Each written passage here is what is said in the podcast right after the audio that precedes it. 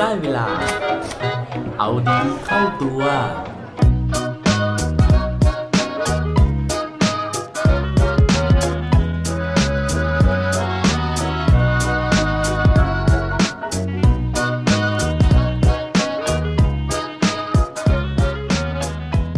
คุณชอบสั่งเมนูเดิมๆไหมครับ สวัสดีครับ พบกับผมชัชวานแสงปรีดีกรและรายการเอาดีเข้าตัว รายการที่จะคอยมาหมั่นเติมวิตามินดีดด้วยเรื่องราวแล้วก็แรงบันดาลใจ เพื่อเพิ่มพลังและภูมิต้านทานในการใช้ชีวิตให้กับพวกเราในทุกๆวัน วันนี้อยากจะลองเปลี่ยนนะครับ จากการคุยเรื่องของปัญหาชีวิตนะฮะปัญหาในใจนะครับ มาเป็นปัญหาเรื่องของปากท้องนะฮะนั่นก็คือไม่แน่ใจว่ามีใครเป็นแบบผมบ้างหรือเปล่านะครับ เวลาที่จะต้องนึกนะครับว่าวันนี้จะกินข้าวเที่ยงอะไรดีนะครับ แล้วก็ นึกไม่ออกนะฮะสุดท้ายก็ต้องกลับไปยังที่เดิมๆนะฮะไปโรงอาหารเดิมๆทีนี้ในโรงอาหารเองนะฮะจริงๆเราก็มีอาหารอยู่เยอะแยะมากมายเลยนะฮะแต่ว่าหลาย ๆ ครั้งนะครับ จริงๆต้องเรียกว่าทุกครั้งดีกว่านะฮะผมก็มักจะไปจบที่ร้านเดิมๆอีกเช่นกันนะครับ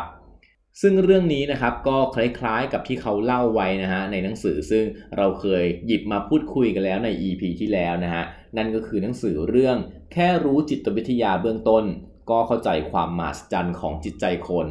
โดยที่เล่มนี้นะครับเขียนโดยคุณไซยโกะอุเอดะนะฮะในหนังสือนะฮะเขาก็ยกถึงสถานการณ์สถานการณ์หนึ่งนะครับเพื่อให้เราคิดตามนะฮะโดยสมมุติว่าเราได้เดินทางนะฮะไปเที่ยวต่างประเทศนะครับ แล้วก็ ได้มีโอกาสแวะเข้าไปที่ซูเปอร์มาร์เก็ตท้องถิ่นแห่งหนึ่งนะฮะ ปกตินะฮะอันนี้ความรู้สึกส่วนตัวเลยเวลาที่เดินเข้าไปในซูเปอร์มาร์เก็ตต่างประเทศนะครับ มันจะตื่นตาตื่นใจมากๆนะฮะว่าหุ้ยอันนู้นก็อยากกินอันนี้ก็น่ากินนะฮะอันนั้นก็แปลกใหม่จังเลยนะฮะแต่ว่าในหนังสือเล่มนี้นะฮะเขาบอกเองว่า หลังจากที่เราตื่นเต้นกับของต่างๆ มากมายในซูเปอร์มาร์เก็ตแล้วนะฮะเราก็ตัดสินใจว่าเราจะต้องซื้อของชิ้นหนึ่งนะฮะเพื่อที่จะ เอาไปกินระหว่างที่เดินทางต่อนะครับ ปรากฏว่าระหว่างที่เข้าไปคุยนะฮะตามชั้นขนมต่างๆ โดยที่ตั้งใจนะครับว่าจะหาขนมแปลกๆ ที่ไม่เคยลองทานเนี่ยไปลองทานดู ก็ไปเจอนะฮะขนมเซมเบ้นะฮะยี่ห้อหนึ่งนะครับ ซึ่งเราเนี่ยเคยรับรู้มาว่ายี่ห้อเนี้ยโด่งดังมากนะฮะแล้วก็ปกติเนี่ยไม่ได้เป็นยี่ห้อที่เรากินอยู่ประจำนะครับ สุดท้ายนะฮะเราก็จะตัดสินใจนะครับ ซื้อขนมเซมเบ้ยี่ห้อนั้นมานะฮะแม้ว่าเราจะไม่เคยกินเลย แต่ว่าเราเคยเห็นซองมันมาก่อน ฟังมาถึงตรงนี้นะฮะหลาย ๆ คนก็อาจจะรู้สึกว่า เอ๊ะมันก็ไม่แปลกนี่นะครับ แล้วก็มันก็เป็นการทำตามโจทย์นะฮะที่เราตั้งใจไว้ตั้งแต่แรกนะฮะว่าเราอยากจะลองหาขนมแปลกๆ ใหม่ๆนะครับที่เราไม่เคยกินเลยนะฮะไปกินดูนะครับ แต่ว่าสิ่งที่มันแปลกอย่างเดียวนะฮะก็คือว่าถึงแม้นะฮะว่ามันจะมีขนมมากมายหลายอย่างมากๆนะฮะแต่ว่าเราก็จะอดตัดสินใจนะฮะที่จะซื้อขนมที่เรารู้จักและคุ้นเคยไม่ได้ครับ ซึ่งเรื่องนี้นะฮะในหนังสือเล่มนี้นะครับเขาได้อธิบายไว้นะครับว่าอันเนี้ยเป็นเรื่องปกติของมนุษย์เราเลยนะฮะที่เราเนี่ยมีแนวโน้มที่จะชื่นชอบสิ่งที่เรามีความคุ้นเคย ซึ่งเรื่องนี้นะฮะเขามีการทดลองทางจิตวิทยาที่น่าสนใจนะครับ โดยในการทดลองนี้นักวิจัยนะครับเขาได้เอาตัวอักษรคันจินะฮะไปให้กลุ่มเป้าหมายนะฮะซึ่งไม่รู้จักตัวอักษรคันจิมาก่อนเนี่ยได้ดูนะครับ โดยที่ระหว่างการทดลองนะครับ ก็จะมีการแรนดอมนะฮะหรือว่าการสุ่มนะครับเปิดตัวอักษรคันจิเนี่ยให้กับกลุ่มเป้าหมายดู แล้วก็เนื่องจากว่ากลุ่มเป้าหมายเหล่านี้ไม่เคยรู้จักตัวอักษรคันจิมาก่อน ก็จะแยกความแตกต่างระหว่างตัวอักษรเนี่ยหลาย ๆ ตัวไม่ออกนะครับ เพราะฉะนั้นก็เลยใช้จุดจุดนี้นะครับในการที่จะแทรกอุบายบางอย่างเข้าไปก็คือว่าตัวอักษรบางตัวเนี่ยจะถูกฉายด้วยความถี่ที่มากกว่าอีกตัวอักษรหนึ่งอย่างเช่นบางตัวเนี่ยนะฮะมีการฉายถึง 25 ครั้ง ในขณะที่บางตัวเนี่ยถูกฉายแค่ 2 ครั้ง หลังจากที่ดูเสร็จแล้วครับเขาก็จะมีการตั้งคำถามนะฮะว่า จากตัวอักษรทั้งหมดนะครับ กลุ่มเป้าหมายเนี่ย ชอบตัวอักษรตัวไหนมากที่สุด ทีนี้ลองเดากันดูไหมครับว่า ผลการทดลองมันจะออกมาเป็นยังไงอ่าหลาย ๆ คนนะครับน่าจะเดาถูกนะครับว่าจำนวนครั้งในการดูตัวอักษรคันจิเนี่ยมันมีอิทธิพลต่อความชอบของตัวอักษรนั้นๆ จริง ๆ นะฮะเพราะว่าผลการทดลองออกมานะฮะตามที่เราตั้งสมมติฐานเลย ก็คือว่าตัวอักษรที่โดนฉายซ้ำมากที่สุดนะครับเป็นตัวอักษรที่มีคนชอบมากที่สุด หรือเราอาจจะสรุปแบบนี้ก็ได้นะครับว่าตัวอักษรคันจิที่ผู้ที่เข้ารับการทดลองเนี่ยคุ้นเคยเป็นอย่างดีนะฮะจะเป็นที่ชื่นชอบมากกว่าตัวอักษรคันจิที่เขาไม่มีความคุ้นเคยเลย ซึ่งนอกจากการทดลองด้วยตัวอักษรคันจิแล้วนะฮะนักวิจัยเองเนี่ยเขาได้มีการทดลองซ้ำนะครับกับเรื่องของใบหน้านะครับ เรื่องของเสียง ภาพวาด รูปภาพและแม้แต่กระทั่งรสชาตินะครับ ผลการทดลองเนี่ยก็ออกมาคล้ายๆกันนะฮะคือว่าระดับความชอบนะครับจะเพิ่มสูงขึ้น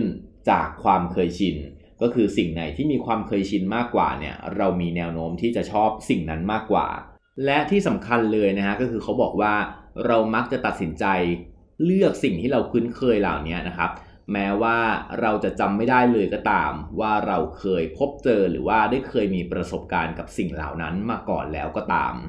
ทีนี้นะครับเรื่องนี้เนี่ยมันส่งผลกระทบต่อการใช้ชีวิตของเรายังไงนะฮะก็ต้องบอกว่ามันส่งผลกระทบอย่างมากเลยนะฮะเพราะว่า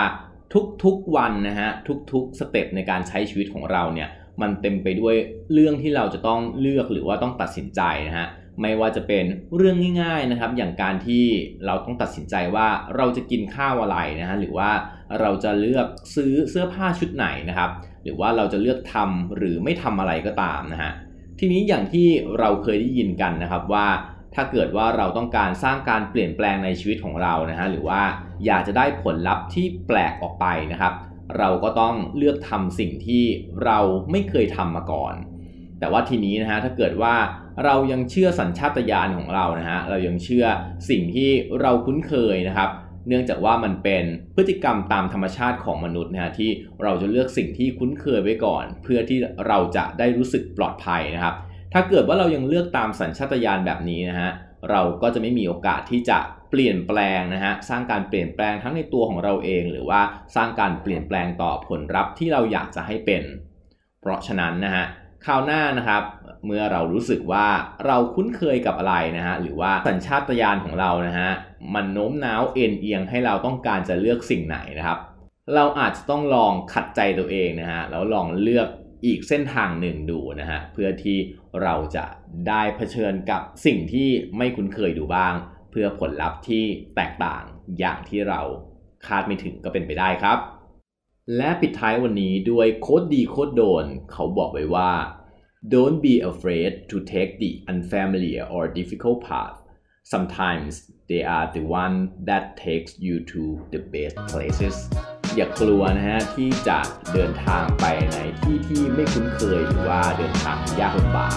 เพราะว่าหลาย ๆ ครั้งเส้นทางเหล่านี้ อาจจะพาเราไปในสถานที่ที่ดีอย่างคาดไม่ถึงครับ อย่าลืมกลับมาเอาดีเข้าตัวได้ทุกวันจันทร์ พุธ และวันศุกร์ รวมถึงฝาก subscribe เอาดีเข้าตัว podcast ในทุกช่องทางที่คุณฟัง รวมถึงกดไลค์กดแชร์ ในทุกโซเชียลมีเดีย Facebook, IG และ Twitter สุดท้ายนี้ have a good day ขอให้วันนี้เป็นวันดีๆ ของพวกเราทุกคน สวัสดีครับ